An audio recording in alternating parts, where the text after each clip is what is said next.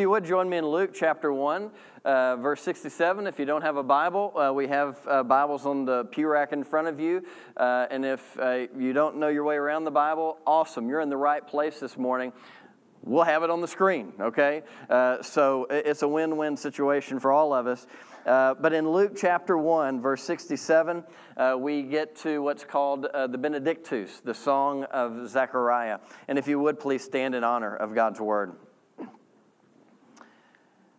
Speaking of John the Baptist, it says, his father Zechariah was filled with the Holy Spirit and prophesied, "Praise be to the Lord, the God of Israel, because he has come to the people and redeemed them. He has raised up a horn of salvation for us in the house of his servant David, as he said through his holy prophets long ago, salvation from our enemies and from the hand of all who hate us, to show mercy to our ancestors and to remember his holy covenant, the oath he swore to our father Abraham, to rescue us from the hand of our enemies and to enable us to serve him without fear in holiness and righteousness before him all our days. And you, my child, will be called a prophet of the Most High, for you will go on before the Lord to prepare the way for him, to give his people the knowledge of salvation through the forgiveness of their sins, because of the tender mercy of our God, by which the rising sun will come to us from heaven, to shine on those living in darkness and in the shadow of death, to guide our feet into the path of peace." And the child grew and became strong in spirit, and he lived in the wilderness until he appeared publicly to Israel. Let's pray. Gracious Father, thank you so much for your word, for the opportunity to gather around it today, to understand it. And Father, I pray that it would enlighten each and every one of us, no matter where we are on our journey this morning. Father, each and every one of us need to hear a word from you. We need to hear from heaven. And so, Father, I pray that as we devote ourselves to the Holy Scriptures, that we would get just that, and we would leave encouraged today. We're thankful for your love and your kindness. It's in Jesus' name we pray. Amen. God sees you. Amen? I feel like we need to hear that all over again. He is the God who is there. He's the God who sees you no matter who you are, no matter where you come from, no matter what circumstances you're going through, God sees you. When God sent his Son into the world, and he wanted to help us understand what that meant, he said, "You will give him a name, and he shall be called Emmanuel," which means God with us. When Elizabeth got ready to interpret and to comprehend all that God had done in a miraculous way in her life, she said, "In these days, God has shown his favor and taken away my disgrace from the people." Literally, she said, "God has looked upon me. God has looked upon me. God sees me." When Mary got ready to digest and understand and interpret all that the announcement of Christ would mean, in the middle of all of that, she said, "The mighty one has done great things for me." The initial announcement to her, what stood out to her more than anything else, you have a blazing, fiery, frightening angel in front of you. She wasn't distracted by that. What captured her mind was this greeting: "You are highly favored. The Lord is with you." For some of us, it's just too good to be true. It's like we don't even, it's hard for us to believe it. You have a godly man in Zechariah. You have a godly woman in Elizabeth. You have a godly woman in Mary. And for all of them, saturated in the Scriptures, living in faithfulness to the Lord, and an angel of the Lord comes to them, makes these announcements, and they say, man, that's hard even for them to accept. It's hard for Zechariah to accept. It left Mary confused and perplexed. And maybe there's plenty here this morning that as you just come here, you stumble into church, you're limping in here, you're going through financial difficulty, you're going through relational difficulties, you're going through all kinds of different things in your life. And I want you to know that God sees you. He's the God who is there. From the moment you wake up to the moment you lay your head down, you have a God in heaven who sees you and who loves you and who cares for you. Finally, we come to a place, yes, thank you, amen. Finally, we come to a place in Luke where John is born. It says in Luke chapter 1, verse 57, when it was time for Elizabeth to have her baby, she gave birth to a son. Her neighbors and relatives heard that the Lord had shown her great mercy, and they shared her joy. So she is surrounded by people who are rejoicing with her. They see what has happened, and they interpret it through the same lens, that the Lord had shown her great mercy, not just humanity, But her in particular, that the Lord had shown her great mercy, and they shared her joy. She is surrounded by great family. Now, some of us, there's some difficult circumstances perhaps in our family and whatnot. Maybe there's some situations where people would not share in your joy, but that's not her situation. She's surrounded by people who care for her and share in her joy. And it, as is the custom, it says on the eighth day, verse 59, they came to circumcise the child, and they were going to name him after his father, Zechariah. So very common, on that eighth day, they would circumcise, they would announce the name of the child, and it would have been understood, it would have been natural, it would have been expected to name the child after Zechariah. So her family who loved her had great plans for her son and what she was going to name her son. Right? So a little involved this family is that they would take it upon themselves to say, hey, we're going to get to have a process, a part in naming the son, and he's going to be called Zechariah. Verse 60, but his mother spoke up and said, no, he is to be called John. My son is to be called John. Well, the family didn't like that. Verse 61, they said to her, there's no one among your relatives who has that name. Now, how would you like to throw out the name that you have come up with for your child, and your family's like, yeah, we're not on board with that. We've got a better name. We've got a better plan for you. And that's what they did. And not only did they do that, they went to Zechariah. Okay, they went to Zechariah and like, okay, she must be misunderstanding. She's not thinking clearly. Let's go to Zechariah. So it says, verse 62, then they made signs to his father. Remember, Zechariah at this point can't talk, can't speak. They made signs to him to find out what he would like to name the child. He asked for a writing tablet, so they just handed him the iPad closest to him at that point. And to everyone's astonishment, he wrote, his name is John. His name is John. Imagine that. They're on the same page. 64. Immediately, his mouth was opened and his tongue set free, and he began to speak, praising God. All the neighbors were filled with awe, and throughout the hill country of Judea, people were talking about all these things. Everyone who heard this wondered about it, asking, what then is this child going to be? For the Lord's hand is with him. So how does everybody else interpret it? As they look at this all through the countryside, they say, what is this child going to be? For the Lord's hand was with him. In all of this, God is demonstrating he is near. He is close. He is involved in the process. And Zechariah, for his part, the moment he can speak, after months and months of being silent, the moment he can speak, he gives praise to God. We have a front row seat for Zechariah's spiritual renewal. He had doubted and been skeptical of what the angel told him. How can I be sure of this? And I just thought, well, I don't know, Zechariah, if a big flaming angel from heaven came down with a word for me, I would think that's a pretty good sign in and of itself, right? That's a pretty good sign. But this godly man was a bit skeptical, says, hey, I'm old, my wife is advanced in years, I just don't see how this is possible. How can I be sure of this?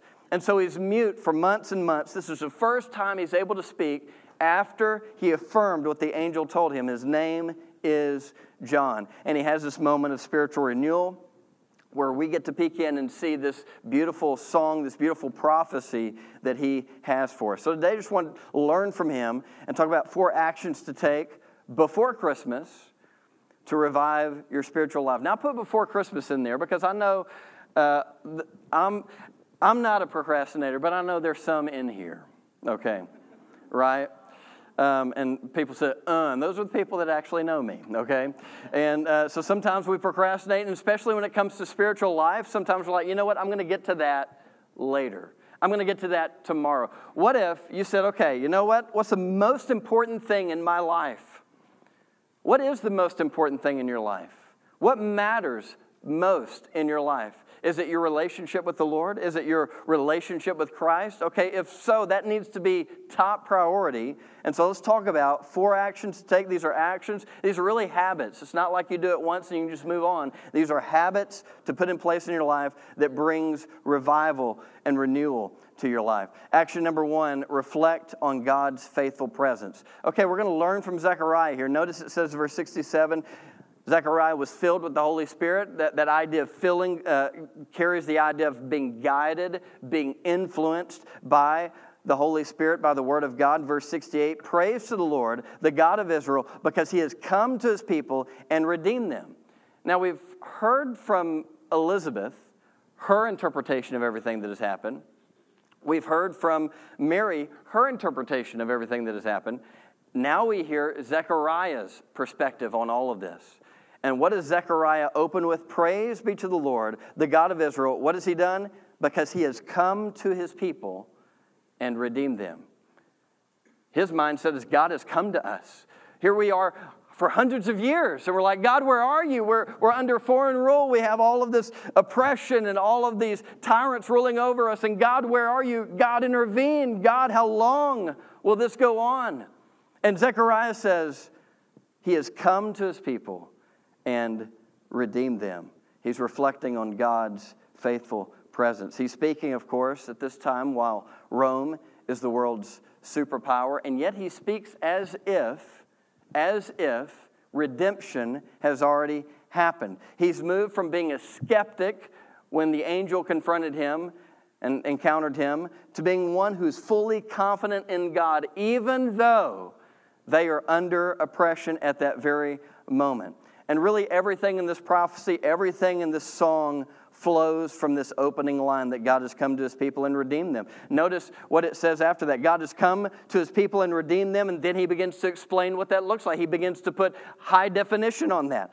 He has raised up a horn of salvation for us in the house of His servant David, as He said through His holy prophets of long ago, salvation from our enemies and from the hand of all who hate us, to show mercy to our ancestors, to remember His holy covenant, and on and on and on. He's putting high definition on what it means that God has come to His people and God has redeemed, because God has been a faithful presence among His people.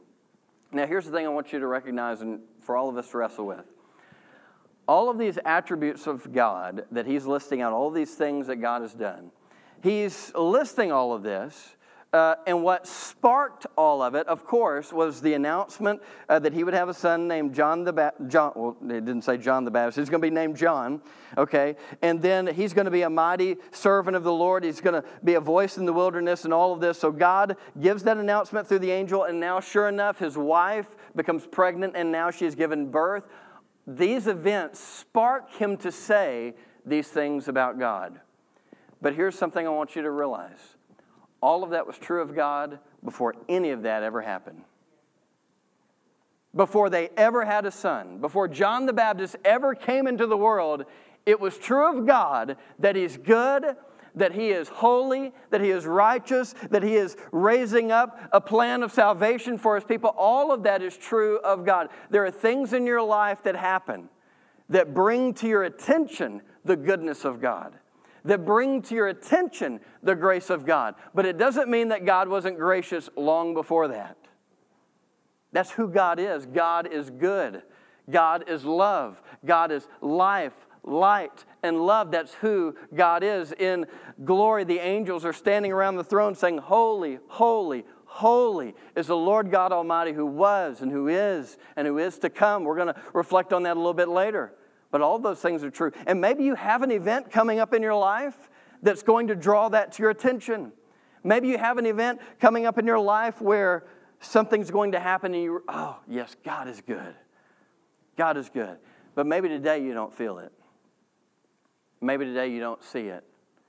Can I just promise you something? We walk by, not by sight, but by faith in this life. God is good. There will be points in your life where He makes that clear to you, but whether you see it or not, whether you feel it or not, that is a present reality, because that's who God is right now. We need to reflect on God's faithful presence. He's always working. He's always moving among us. I want to give you a verse that has been so helpful for me on days when I don't see it, and that's 1 Corinthians 13:12, where Paul said, "For now," in the present, "now, we see only a reflection as in a mirror. Then we shall see face to face. Now I know in part, then I shall know fully, even as I am fully known." Now we see dimly. In other words, on your best day when you feel like you can just see, it's dim. One day we're going to get to heaven, it's going to be like, oh, wow, this is what it looks like. This is who God is. This is His love. This is His light.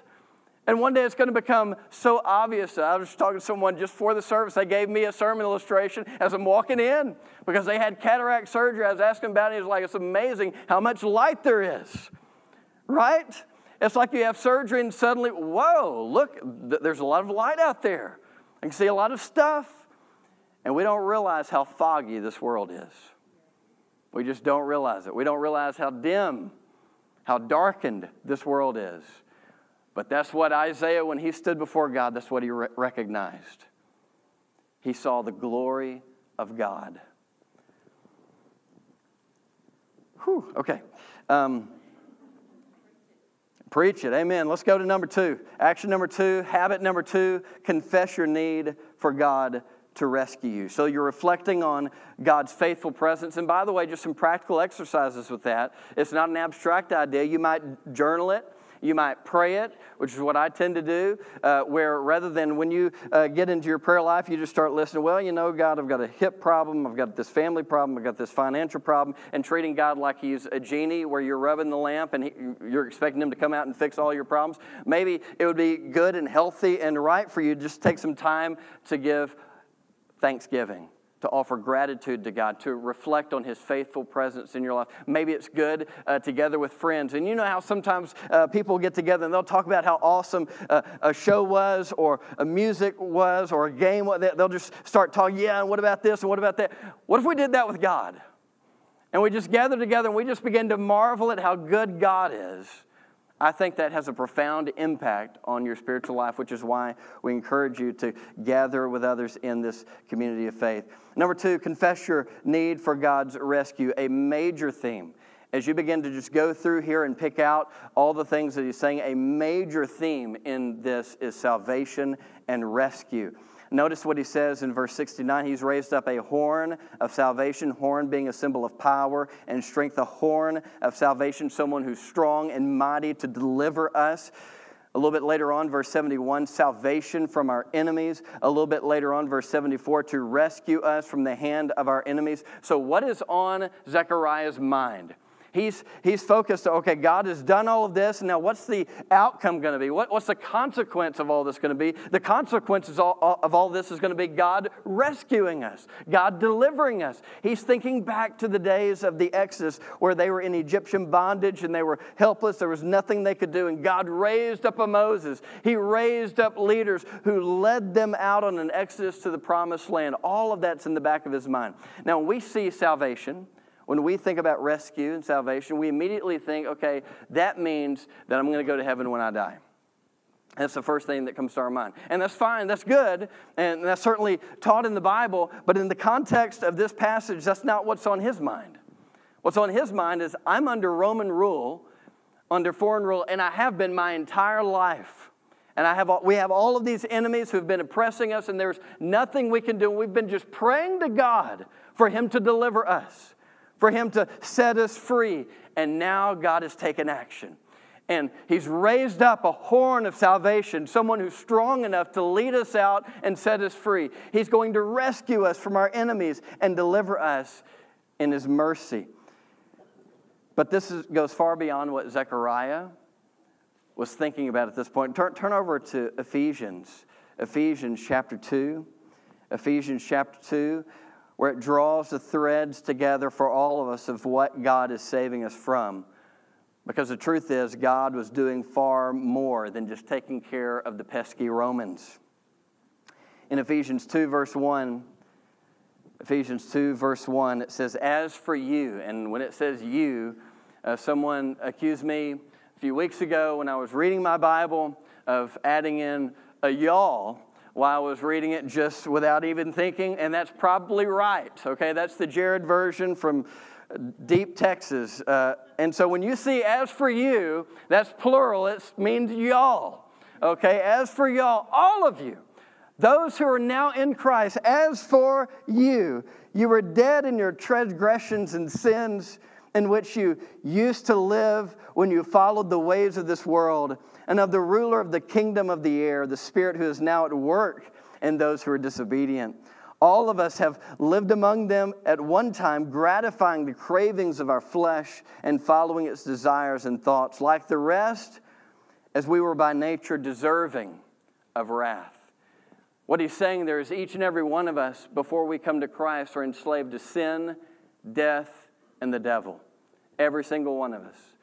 Death is our destiny. The devil rules over us, and we are enslaved to our own passions and sins. And we are just like Israel in Egypt. We are helpless in and of ourselves to deliver ourselves, to free us, to liberate ourselves from bondage. And that's why in the grace and mercy of God, he sent forth his son, verse 4. But because of his great love for us, why did God come after us? Well, because we look so great, right? No, you're in sin. You're in bondage to sin, death, and the devil. But in his great love for us, just let that rest on you. God, who is rich in mercy, made us alive with Christ. And even when we were dead in transgressions, it is by grace you have been saved. And God raised us up with Christ and seated us with him in the heavenly realms in Christ Jesus, in order that in the coming ages he might show the incomparable riches of his grace expressed in his kindness to us in Christ Jesus. For it is by grace you have been saved through faith, and this is not of yourselves. It is the gift of God, not by works, so that no one can boast, for we are God's handiwork, created in Christ Jesus to do good works, which God prepared in advance for us to do. God has set us free in his beloved Son, Jesus Christ. You have to recognize, you have to come to a point in your life where you recognize your need for a Savior, that you have need of rescue, you have need of salvation. That's true of you, that's true of me. And were it not by the grace of God, where would I be this morning? I don't know. I don't know. Action number three, recommit or commit to living God's way. You know, Zechariah doesn't just stop at what God saved us from. He moves on to what God saved us to. Because it says in verse 74, Luke 1:74, to rescue us from the hand of our enemies, to enable us, why? To enable us to serve him without fear in holiness and righteousness before him all our days. So God is rescuing us from sin, death, and the devil, but God is rescuing us to a life of holiness and righteousness, a life of peace. Coming out of the kingdom of darkness and into the kingdom of light means that you become light. You are the light of the world. You are to be salt and light. And by the way, when we read that in the Sermon on the Mount, we went through a whole series on the Sermon on the Mount. It's very interesting. That wasn't a command that Jesus was giving, that you are to go out and you are to be salt and light. He's stating a fact that insofar as you are a follower of the Lord Jesus Christ, you are salt and light. You can't follow Jesus and not be light. You're going to be light if you're following the light of the world. He will reflect off of you. In heaven, as we said, people around the throne are yelling. Maybe they are yelling, but they're singing, they're proclaiming, God is holy, holy, holy. That's who God is, and that's who God calls us to be.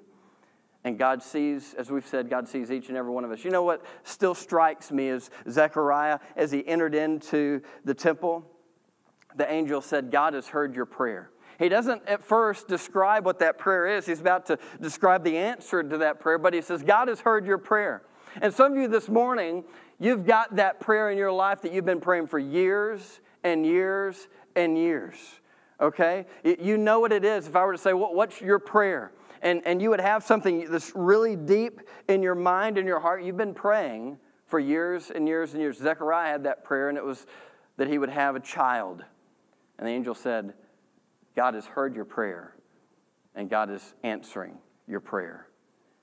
What is that prayer for you? I just want you to know God knows what it is. He hears you even on days where you don't know that he hears you.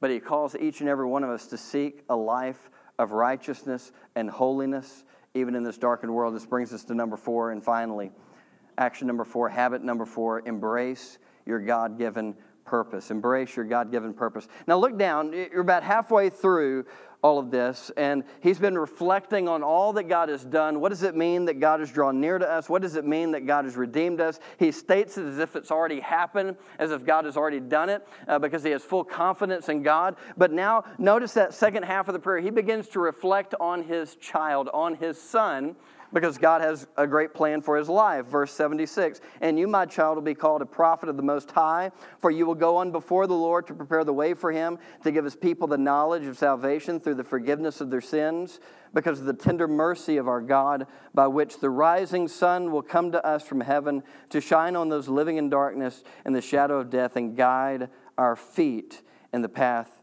of peace. And this was a child's destiny. God had a specific purpose for his life. What did that destiny look like fleshed out? Turn over with me to John chapter 1 real quickly. John chapter 1. This is a different John writing the gospel, but he begins to reflect on John the Baptist. And it says in John chapter 1, verse 1, there was a man sent from God whose name was John. Now, can you say that of yourself? There was a man, there was a woman sent from God, and their name was your name. Because I believe that each and every one of us has a God-given purpose. That God has a plan to use you for his glory, for his kingdom. The way it fleshes out in John's world is not going to be exactly the way it's going to flesh out in your world or my world. But each and every one of us, we have a job to do, and we're to embrace that role. Notice what he says, verse 7, he came as a witness to testify concerning that light, so that through him all might believe. He himself is not the light, he came only as a witness to the light. Whatever light he has is derived from the true light of the world. But what is his job? To bear witness, to testify to who Christ is. That's his job. If you just put it in a nutshell, that's what he's supposed to be about. That's what he's supposed to be doing. If you just put it in a nutshell, that's what you're supposed to be about. That's what I'm supposed to be about. That's what our life is about, reflecting the glory of God in this world, proclaiming the good news of Christ to those who don't know him. We'll wrap up with this, okay? We'll wrap up with this. Skip down John chapter 1, verse 29. The next day, John saw Jesus coming toward him and said, "Look, the Lamb of God who takes away the sins of the world." God sees you. Now what's John saying? What's John the Baptist saying? He's saying, look, see. He wants us to see the Lamb.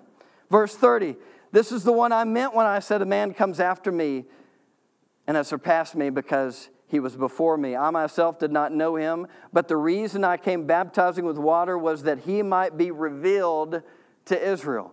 Then John gave this testimony, I saw the Spirit coming down from heaven as a dove and remain on him, and I myself did not know him. But the one who sent me to baptize with water told me, the man on whom you see the Spirit come down and remain is the one who will baptize with the Holy Spirit. I've seen and testified that this is God's chosen one. Here to tell you this morning, there is a chosen one from God. His name is the Lord Jesus Christ. He came and he died on the cross for our sins. God raised him from the dead. And any person in this room who believes in him will not perish, but have eternal life and be saved. Where are you this morning? What is your spiritual status before God? Do you need to be saved? Do you need a recommitment? Do you need spiritual renewal? What is it? What action are you going to take today to set that right? Let's pray. Gracious Father, thank you for your grace and mercy. I pray, Lord, as we come to this time of response, if there's someone here who does not know Christ, does not have a relationship with him, that they would make that right today, that they would reach out and take your hand and trust in you forever. We're thankful for your love and your kindness. It's in Jesus' name we pray. Amen. Let's stand as we come to a final closing song. And I just want to say to you, we have an altar this morning. It's open for anybody. Anybody can come down, just kneel at the altar for prayer. Anybody can come down and talk to me. We've got some other ministers down here who'd be glad to talk with you. If you want to talk through about following Christ, becoming a follower of Christ, if you want to talk through being baptized or joining the church, or you just need to come kneel at the altar and say, God, I'm going to start putting some of that stuff into practice today because I need spiritual renewal. Whatever it is, I pray right now you'd respond as the Spirit leads.